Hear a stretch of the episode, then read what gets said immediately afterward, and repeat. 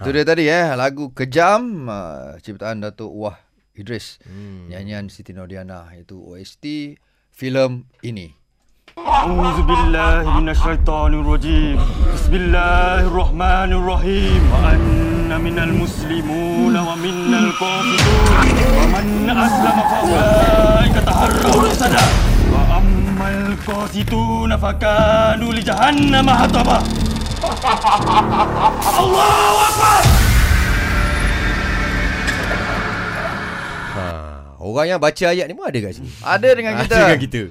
Itu Hafiz Rosdi. Ya yes, saya. Yes. Seorang pelakon utama dalam uh, filem Pusaka ni. Okey bro, awak beritahu uh, sebab-sebab lah bro eh. Kenapa kita semua kena menonton filem Pusaka bermula besok? Hmm, okey yang pertama sekali hmm. uh, kenapa sebab uh, banyak masyarakat kita tak percaya benda-benda gaib ni. Yang saya tahulah.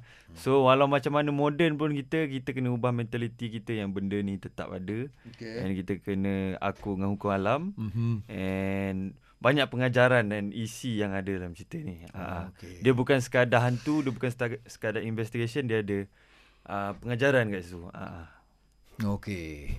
So besok bermula besok berapa pawagam? Tahu? Uh, 111. 111 pawagam. Wow, banyak tu. Banyaknya. Banyak banyak Singapura, banyak. banyak. Masuk Alhamdulillah. termasuk dengan Singapura. Singapura, Brunei semua ada Ah. kan. So okey alhamdulillah uh, jadi uh, kita nak ajaklah semua eh sahabat-sahabat Hmm, kita yang ramai-ramai dengar datang. pagi ni untuk kita support filem Pusaka ni. Filem tempatan. Ah insyaallah nanti uh, lepas menonton tu insyaallah anda akan adalah harta pusaka yang anda Takut Yang dapat banyak. saka ni kan. Bukan pusaka dapat saka Wa- nanti aku wasiat risau. sekali dapat.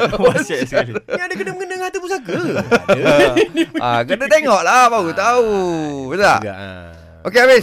So terima kasih banyak gula untuk awak eh. Alright, terima kasih. Alright. Assalamualaikum. Waalaikumsalam.